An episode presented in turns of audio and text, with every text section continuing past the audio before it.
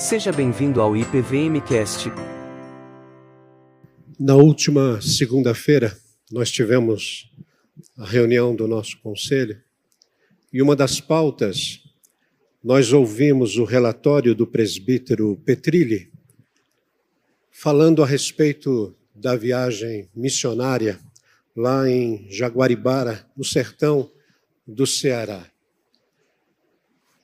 Foi, em certo ponto, comovente para nós que estávamos ouvindo, quando ele começou a compartilhar a respeito das visitas que foram feitas, a respeito dos cultos, das pregações, do louvor, algumas palestras, atendimentos médicos e até mesmo a presença de um talentoso chefe de cozinha.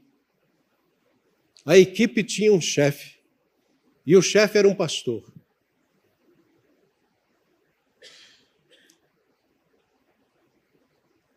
Depois, na sexta-feira, eu conversava com o pastor Cláudio, que também da equipe que estava trabalhando no recanto, ele compartilhou comigo as seguintes palavras. Estamos em mais de 200 pessoas aqui nesta semana, entre equipe e acampantes. Quase todos se quebrantando diante da voz de Deus pela palavra pregada e testemunhada no dia a dia momentos de consagração, conversão e adoração. Um forte mover do Espírito, dando razão desse lugar existir. Isso não alegra o coração da gente? O apóstolo João, quando escreve a sua carta, ele está tremendamente preocupado com aquilo que a igreja na Ásia estava se alimentando. Isso porque ele sabia, e nós já compartilhamos isso em mensagens anteriores, principalmente nas duas do último domingo, ele sabia que todos estavam vivendo ali o que a Bíblia descreve de a última hora. E a última hora, apenas uma sinopse aqui para vocês lembrarem, ela faz referência ao nascimento de Jesus, a sua vida, seu ministério, a sua morte, a sua ressurreição. E essa última hora ela se completa quando o Senhor Jesus voltar e a sua igreja viver um momento de glorificação. Nós estamos vivendo, portanto, a última hora. No entanto, a ênfase do apóstolo é que esse momento, é que esse tempo haveria um aumento desenfreado do pecado, e coloque aí, entre parênteses, da maldade. Algo que possivelmente você hoje vê e diz: Meu Deus. Uma outra marca desse tempo, sem dúvida alguma, é o esfriamento significativo do amor entre as pessoas. E João ainda vai inclu incluir uma terceira marca, que é o aparecimento dos anticristos, que são os falsos mestres que em nome de Cristo fariam sinais, prodígios e enganariam a muitos. O alerta de João, se ele fosse falar para mim, para você hoje, se ele estivesse aqui no meu lugar, ele diria certamente para vocês: Ei, igreja presbiteriana de Vila Mariana, vocês estão ouvindo e vendo muitos programas televisivos. Vocês estão vendo por aí muitas igrejas e pastores. Vocês estão tendo contato e muito contato com pregadores no YouTube, no Facebook, no Instagram. Testem, testem esses profetas. Ele diria em alto e bom som: avaliem aquilo que estão oferecendo a vocês. Eu não sei se você tem esse costume. Por isso, que ele vai dizer no versículo 1 do texto que nós lemos, acompanhe. Amados ou amigos, que também é uma possível aí interpretação, uma tradução, não deis crédito a qualquer espírito, antes provai os espíritos se procedem de Deus, porque muitos falsos profetas têm saído pelo mundo fora. Interessante que a mensagem dos dias de João, ela é tão atual para nós hoje, e ele já estava vivendo isso na sua época. Ele sabia, ele sabia que, na verdade, havia duas esferas espirituais no mundo que falam de Cristo. E essas duas esferas, elas estão muito mais presentes hoje. Uma delas, preste atenção porque isso aqui é muito importante. Uma delas é o domínio do Espírito Santo que habita no coração, na vida e na igreja dos filhos de Deus. Mas a outra esfera na qual ele está muito preocupado é a do domínio do diabo que estava nos falsos profetas. João já havia alertado algumas vezes nessa carta a respeito desse assunto que nós chamamos de falsos profetas ou anticristos. E é interessante que ele está tão somente repetindo atendendo às palavras que ele ouvira do próprio Jesus, quando Jesus falou a respeito dos últimos dias. Por exemplo, Jesus disse lá em Mateus capítulo 24, versículo 4: Vejam que ninguém engane vocês. E quando Jesus disse: Vejam que ninguém engane vocês quando vocês estão comprando um artigo aí na internet, não, não está falando sobre isso. Ele está falando: Vejam que ninguém engane vocês em relação à palavra do Senhor. E aí você olha para mim e diz assim: Mas João está dizendo para a gente não dar crédito a qualquer espírito Eduardo, que negócio que é esse? É, a gente vai ver algum espírito, porque a gente faz uma noção de que um espírito é um, é um fantasma, não é não? Ou você nunca fez essa? Alguém aqui já viu o espírito? Espírito aqui,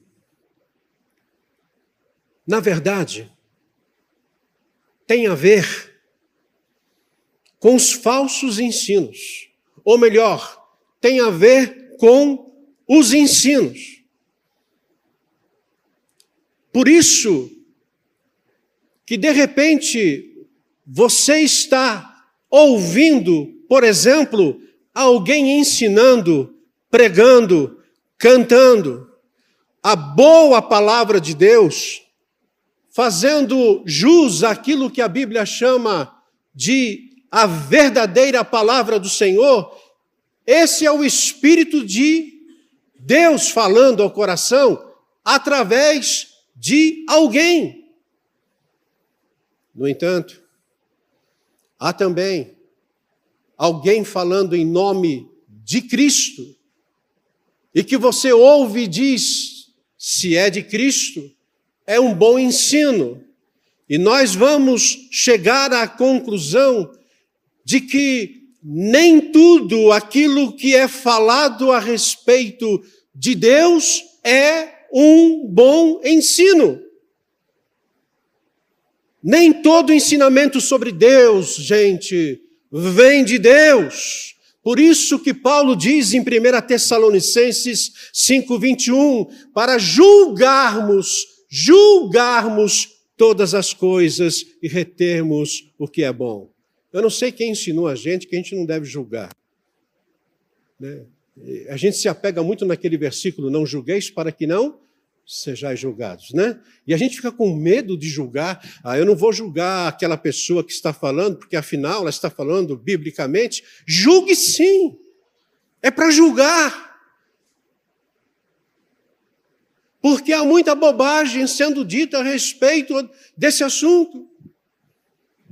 Paulo vai falar aos Timó, a Timóteo nos últimos tempos haverão tempos, dias difíceis. Pega essa palavra difícil no grego é haverá dias de demônios.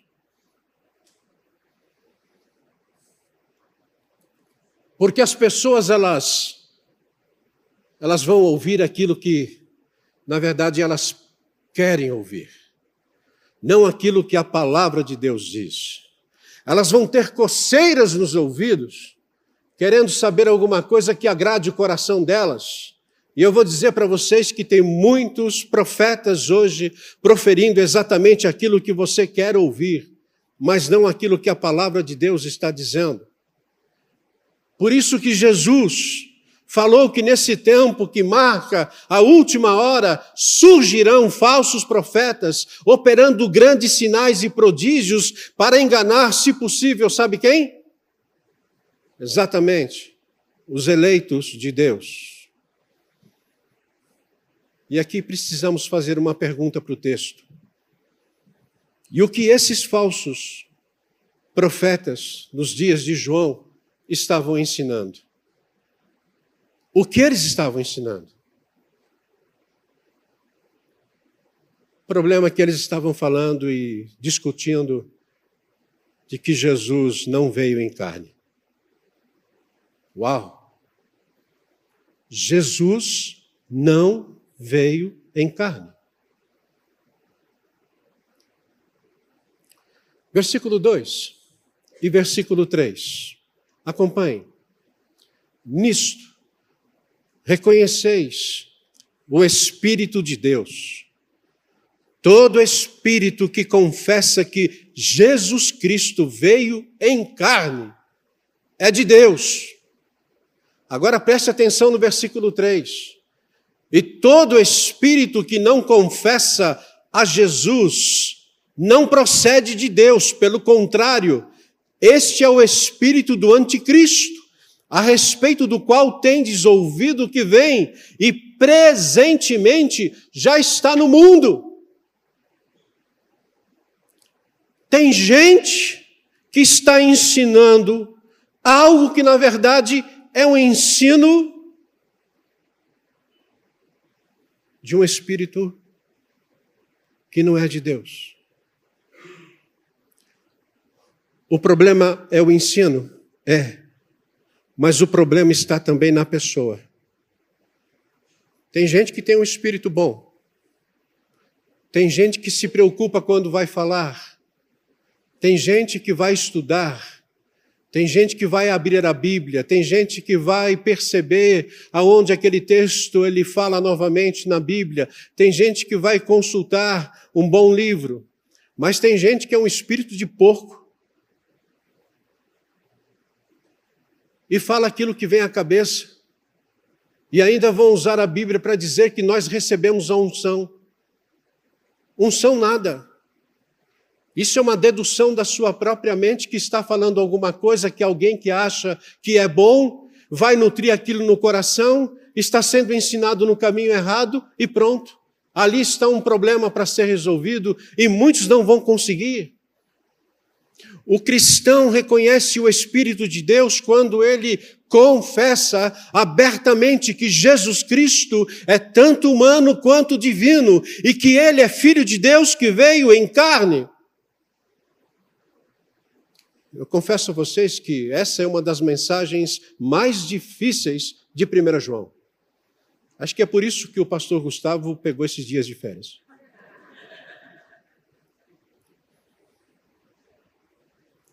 Aliás, aproveitou, né? O Marcelo foi junto, pastor Cláudio, eu estou no recanto. João estava bem idoso. Pensa aí, 90 anos. Muitos daquela geração para a qual ele estava falando, para a qual ele estava escrevendo, muitos daquela geração não haviam tido contato com o ministério de Jesus. Ele estava falando para os crentes da Ásia Menor. O Novo Testamento estava sendo escrito e havia muita gente confusa. Por quê? Porque o Senhor Jesus morreu por volta dos seus 33 anos. Nós estamos falando aí de mais 50 anos que se passaram. E as informações a respeito de Jesus, elas começam a pipocar aqui e ali. Os discípulos estão espalhados pelo mundo de então, uma palavra boa que muito crente gosta, né? Estavam na diáspora por conta da perseguição. Mas mesmo com aqueles que estavam ensinando as coisas boas, haviam aqueles que estavam mal intencionados e começavam a questionar. Por exemplo, Jesus nasceu mesmo de uma virgem? Ah. Eu acredito que talvez haja alguém aqui que tenha dúvida. Uma outra coisa que eles começaram a questionar é se Jesus foi gerado pelo Espírito Santo. Uma outra coisa, o batismo de Jesus foi mesmo do jeito que a Bíblia é, diz? Ou melhor, a Bíblia nem tinham ainda, né? Mas será que o batismo foi do jeito que João estava ensinando? Será que os milagres aconteceram mesmo? Aliás, a centralidade do Evangelho está, sem dúvida alguma, na ressurreição de Cristo. E a pergunta que se faziam os maus intencionados era: será que de fato Jesus ressuscitou? E aí, você vê aparecendo no primeiro, segundo, terceiro, até o século XIX e XX, até aqui, bem perto de nós, você vê as mais diferentes teorias nascendo, brotando de uma forma impressionante. Aqui não é uma aula de escola dominical, mas, por exemplo, havia já o docetismo. E o docetismo vem da palavra doquel, grego. Ela ensina que, na verdade, Jesus parecia humano. Preste atenção nisso. O docetismo negava que Jesus era humano, que ele sentia fome, que ele tinha sede. Ele negava que Jesus chorou, que Jesus sofreu, que Jesus derramou sangue. Isso aqui é tão sério que aqueles que se firmavam no docetismo diziam que Jesus jamais projetou uma sombra ou deixou algum tipo de pegadas. Portanto, no entendimento deles, não houve encarnação, não houve morte nem salvação divina. E até mesmo a ressurreição, diziam eles, isso foi apenas algo aparente. Parecia, mas não era. O que já esbarrava também na época de João era aquele sentimento e aquele ensino que nós conhecemos como o gnosticismo. Aguenta aí, essa parte da mensagem ela é um pouco mais difícil, mas daqui a pouco melhora ou piora. Gnosticismo, que ensinava que toda a matéria física ou o corpo era mal só o espírito que era bom. Portanto, Jesus era um espírito. Como que Jesus divino vai habitar num corpo que é mau? Platão ajudou muito nisso, lógico. Mas você também vai encontrar o adocionismo que surgiu no segundo século e que vai dizer que Deus adotou Jesus no batismo e que nega de cara a encarnação. E aí vem o arianismo. O arianismo, ele vai dizer que Jesus é um filho de Deus, sim, mas ele não é eterno. Você vai encontrar, e aqui eu não vou ficar explicando mais, apenas para citação, você vai encontrar o apolinarismo, nestorianismo, eutiquianismo, o quenotismo, todos eles vão negar de alguma forma a pessoa de Jesus vindo em carne. Aí surge Gregório de Nazianzo, que ele diz uma pérola, e aqui eu estou falando positivamente.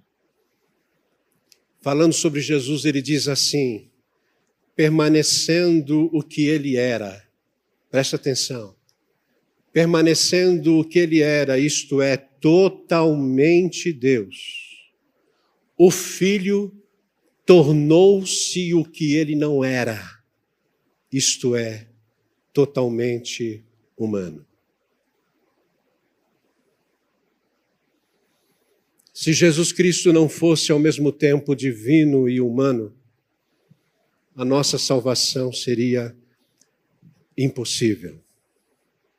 Um termo teológico é chamado de união hipostática. Deixa eu aproveitar para falar um pouquinho difícil hoje. União hipostática. O que significa isso? É a união das duas naturezas, divina e humana, numa só pessoa. Por isso que Jesus é o Deus homem. Totalmente homem. Totalmente Deus. Se a natureza de Cristo fosse apenas humana como a nossa, ele precisaria ser salvo, redimido, e ele não podia salvar.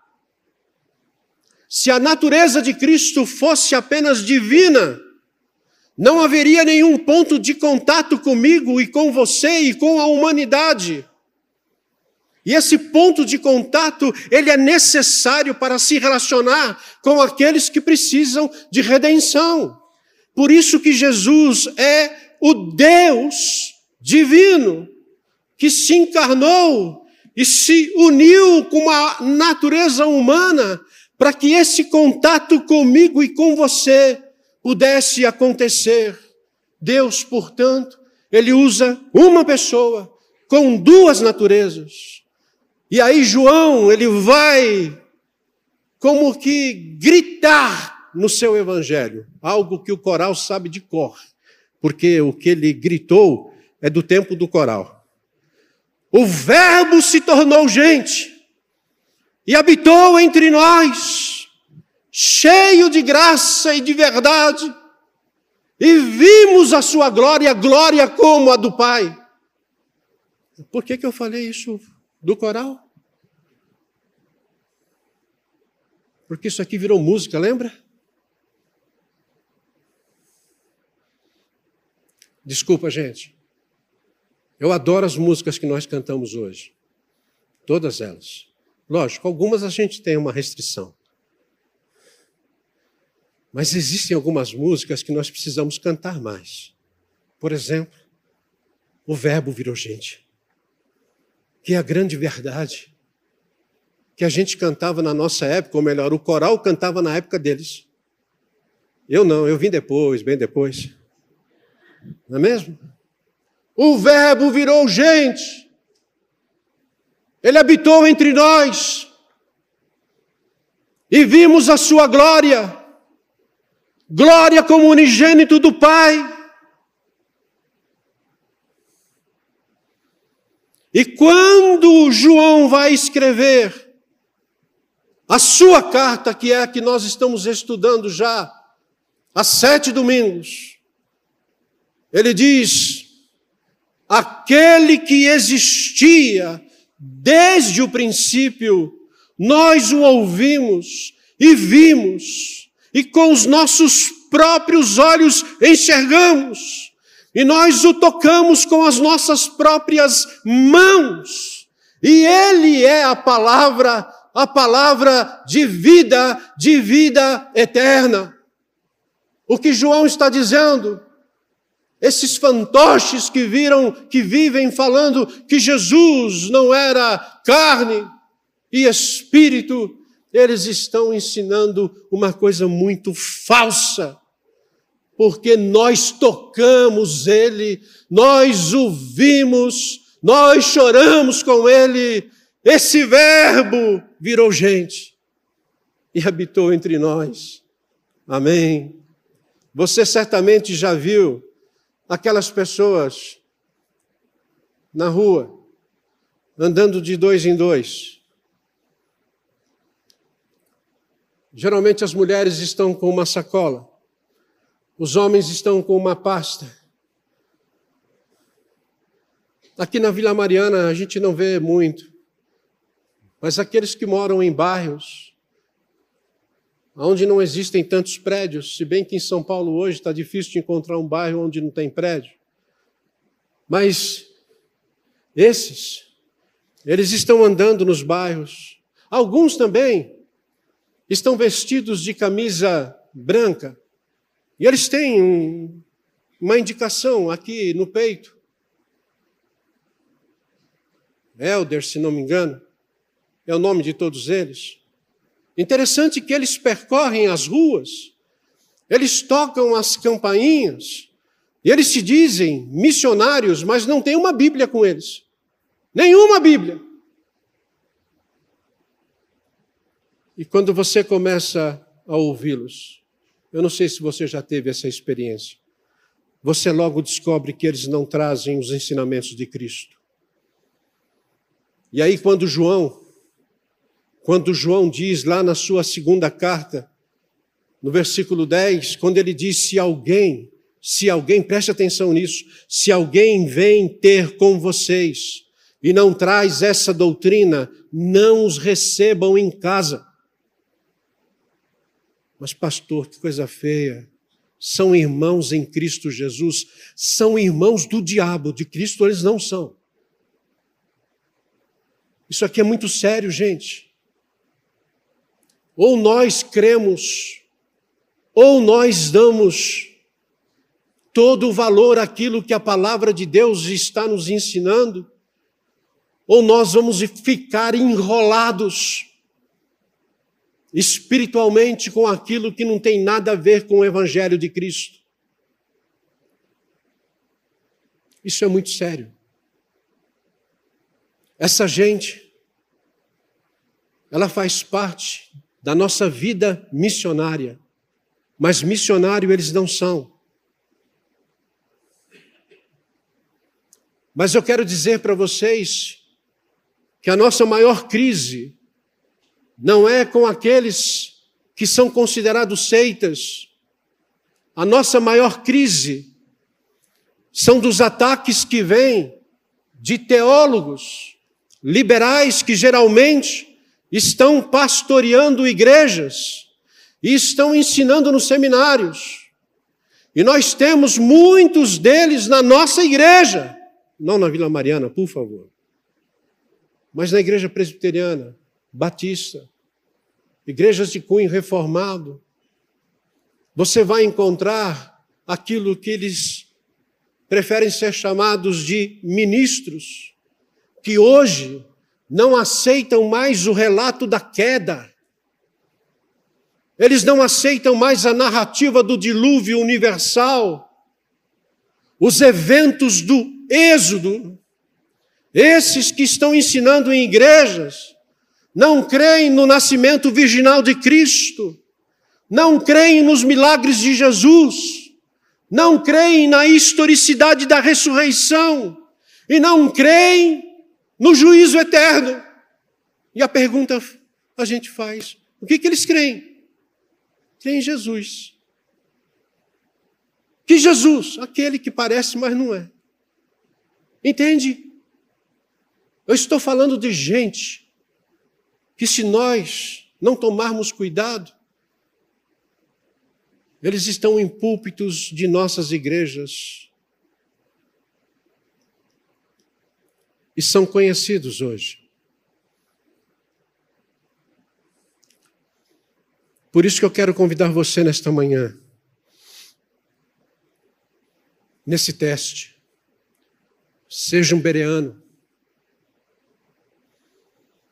Eu gosto muito daquela passagem quando Paulo chega com Silas em Bereia, Atos capítulo 17, e Paulo foi logo pregar na igreja. O apóstolo Paulo chegou, gente. Eu imagino Paulo pregando na igreja de Bereia e de repente alguém, é, senhor Paulo, é, por favor, espera um pouquinho só antes de continuar, que nós vamos dar uma conferida para ver se de fato aquilo que o senhor está falando é, tem a ver com a Escritura. Como assim? É, é assim mesmo que eu estou dizendo é, senhor Silas, o senhor está dando aula na escola dominical, é, é, esse ponto aí, é, o senhor pode esperar um pouquinho só que nós vamos aqui dar uma olhadinha para saber se de fato é assim? É, você tem o costume de conferir aquilo que está sendo falado aqui? Você confia demais na gente, né? Vocês confiam demais. Precisa conferir, gente. Qual é o teste então, Eduardo? O teste é saber quem você é. Quem você é. Por quê? Porque naquela época, João dizia assim: tomem cuidado com os falsos profetas.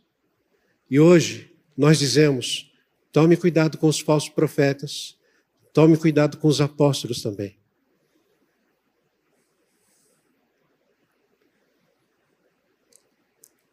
Eu nunca me dirigi a alguém que se diz apóstolo, chamando ele de apóstolo. Eu tenho muita dificuldade disso, porque se um dia eu estiver diante de alguém, eu vou ter muita dificuldade de falar, é apóstolo, eu queria. Não. Eu não vou chamar o cara de apóstolo de jeito nenhum. E não faço questão nenhuma que me chamem de reverendo. Eduardo, de vez em quando você fala isso aqui, né? É, eu sou pastor. Para ser reverendo, quando eu tiver com a idade de João, vocês podem até querer chamar de reverendo. Sou pastor. A Bíblia me chama de pastor. É isso que eu sou.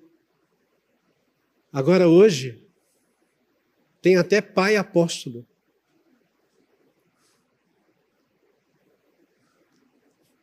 Quem é você? O problema não é quem é ele. O problema é que a gente tem uma facilidade de descobrir um falso ensino, é porque nós temos bons ensinos aqui, e quando algo é falado estranhamente, liga o sinal, alerta. A gente fala, é, é, não é bem assim. Então qual é o teste? O teste é saber se você realmente consegue distinguir o verdadeiro espírito e saber quem de fato você é. Você é filho de Deus? João ele não tem nenhum problema em dizer se você não é filho de Deus, ele vai deixar muito claro, você é filho de Satanás. Ele fala assim, abertamente, porque ele sabe o prejuízo que isso traz. Versículo 4 diz assim: Filhinhos, vós sois de Deus e tendes vencido os falsos profetas, porque maior é aquele que está em vós do que aquele que está no mundo. Versículo 5. Eles procedem do mundo, por essa razão, eles falam da parte do mundo e o mundo os ouve que, que João está dizendo aqui? João está dizendo: vocês sim são de Deus. Jamais esqueçam essa herança. No domingo passado à noite, eu ainda lembrei em alto e bom som O versículo 1 do capítulo 3, quando João diz: Vede que grande amor nos tem concedido nosso Pai, de sermos chamados filhos, filhos de Deus. E é pela obediência e pela fé que nós temos vencido os falsos profetas, diz João, por quê? Porque aquele que está em vocês é maior do que aquele que está no mundo.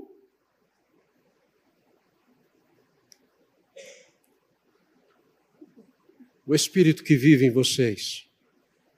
É isso que João está dizendo. Ele é maior do que o maligno. O Espírito Santo que está em vocês. O Senhor Jesus disse que ele nos ensinaria em toda a verdade. O Espírito Santo nos mantém na verdade da palavra. É o Espírito Santo que nos fortalece para que possamos vencer as tentações. Então, Eduardo, de onde surgem os falsos profetas? De onde surge tudo aquilo que eles tiram e falam? João responde: eles tiram esses princípios, objetivos e existência do mundo do qual Satanás governa como príncipe. Só que a Bíblia também diz que Satanás já foi vencido com a morte e ressurreição de Cristo. Aí você olha para mim e diz assim: ok, bonito isso. Esse discurso é difícil e é um discurso ao mesmo tempo lindo.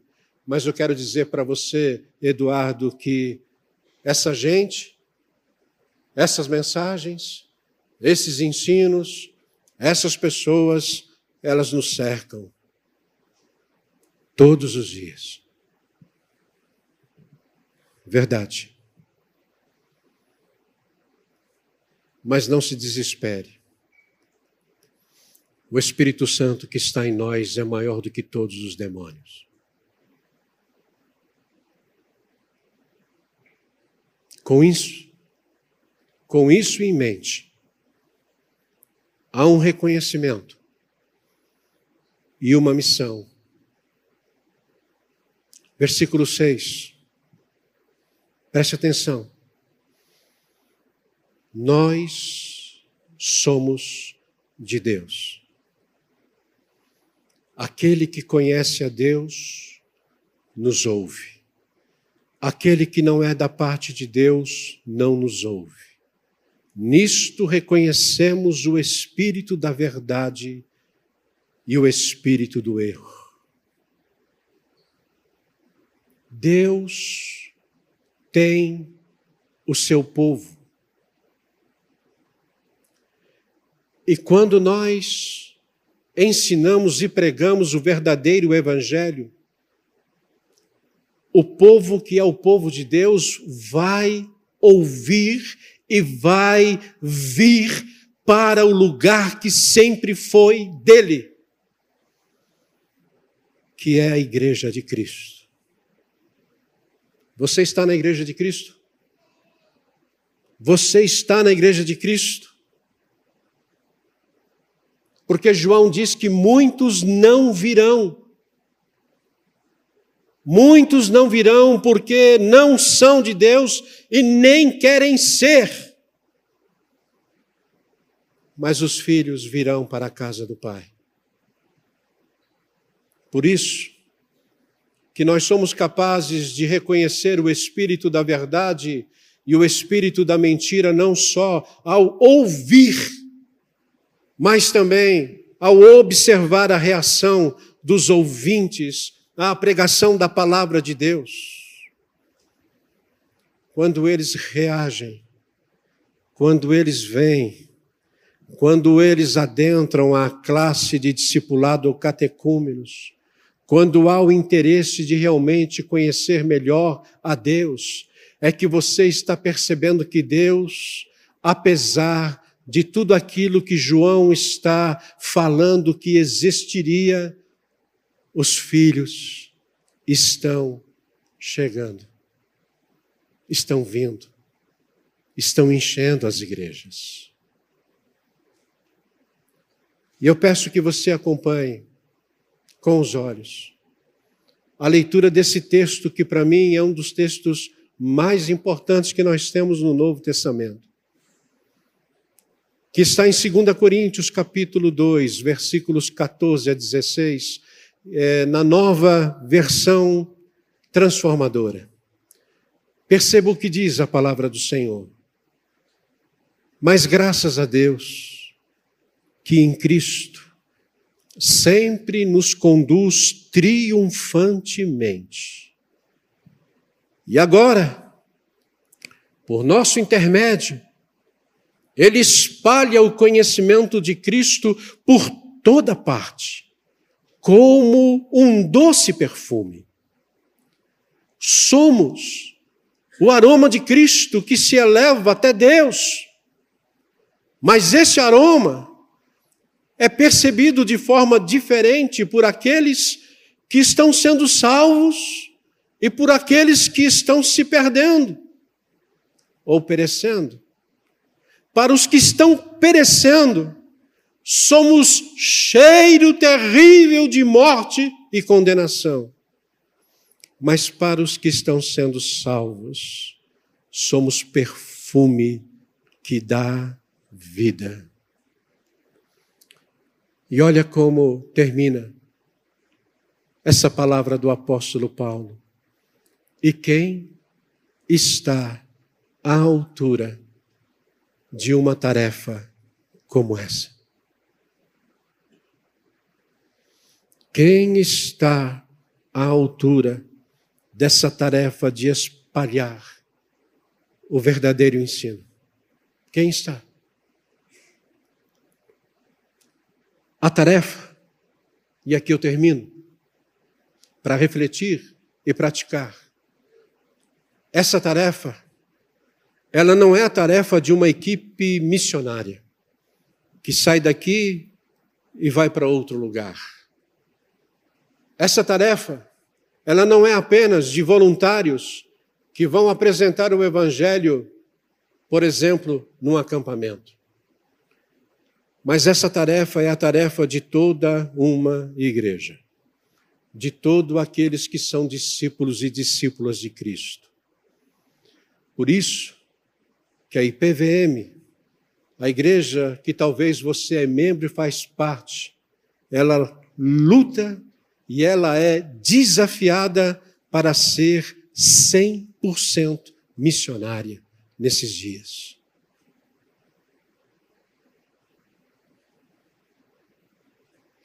Segundo lugar, essa tarefa é uma tarefa para aqueles que sabem responder quem é Jesus. Deixa eu perguntar para você: quem é Jesus para você? Porque se João perguntasse nos dias dele, alguns iriam responder que ele era um espírito evoluído, Alguns iriam responder que ele foi um grande filósofo. Alguns iriam responder que ele foi um homem bem intencionado, mas que infelizmente morreu daquela forma atroz.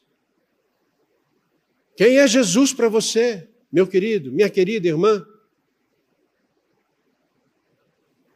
Jesus é o Cristo o Filho de Deus que se encarnou para se tornar o Deus homem, que foi crucificado naquela cruz, mas que ressurgiu para que pudéssemos ser salvos e adotados na família de Deus.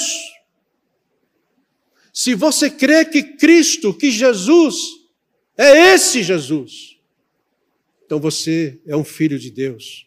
E essa tarefa é sua. A tarefa é alcançar todos os lugares. Jaguaribara, sim. Tietê, sim. São Paulo é grande. O Brasil é grande. O mundo é grande. E Deus tem abençoado tanto a nossa igreja, tanto a nossa igreja, que nós precisamos abrir mais esse leque para que outras pessoas possam conhecer Jesus através da pregação do Evangelho, do ensino da Sua palavra, do pastoreio da igreja, da tradução boa de uma Bíblia, da evangelização do mundo, o que inclui inclusive o mundo virtual. Por quê?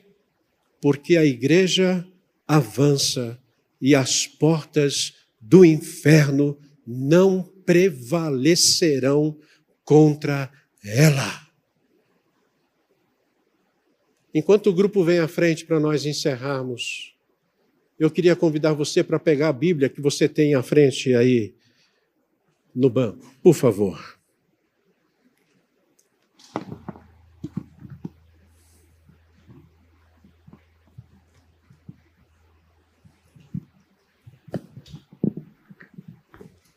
Abra na penúltima ou antepenúltima página.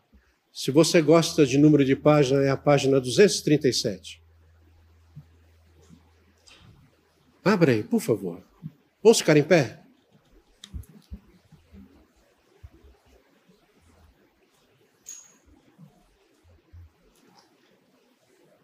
Se você ainda não tem de cor, essa semana é uma oportunidade para você decorar aquilo que nós conhecemos como credo apostólico. Temos outros, até mais substanciais. Esse aqui é o bem resumido. E quando você conhece um credo apostólico, você vai querer conhecer também outros credos que podem ajudar você a conhecer melhor a respeito de Deus, do Espírito Santo e principalmente a respeito de Jesus. Mas eu queria convidar você para que você possa ler, vamos ler todos juntos, em alto e bom som, aquilo que realmente nós cremos. Vamos fazer isso? Creio em Deus Pai, Todo-Poderoso, Criador do céu e da terra.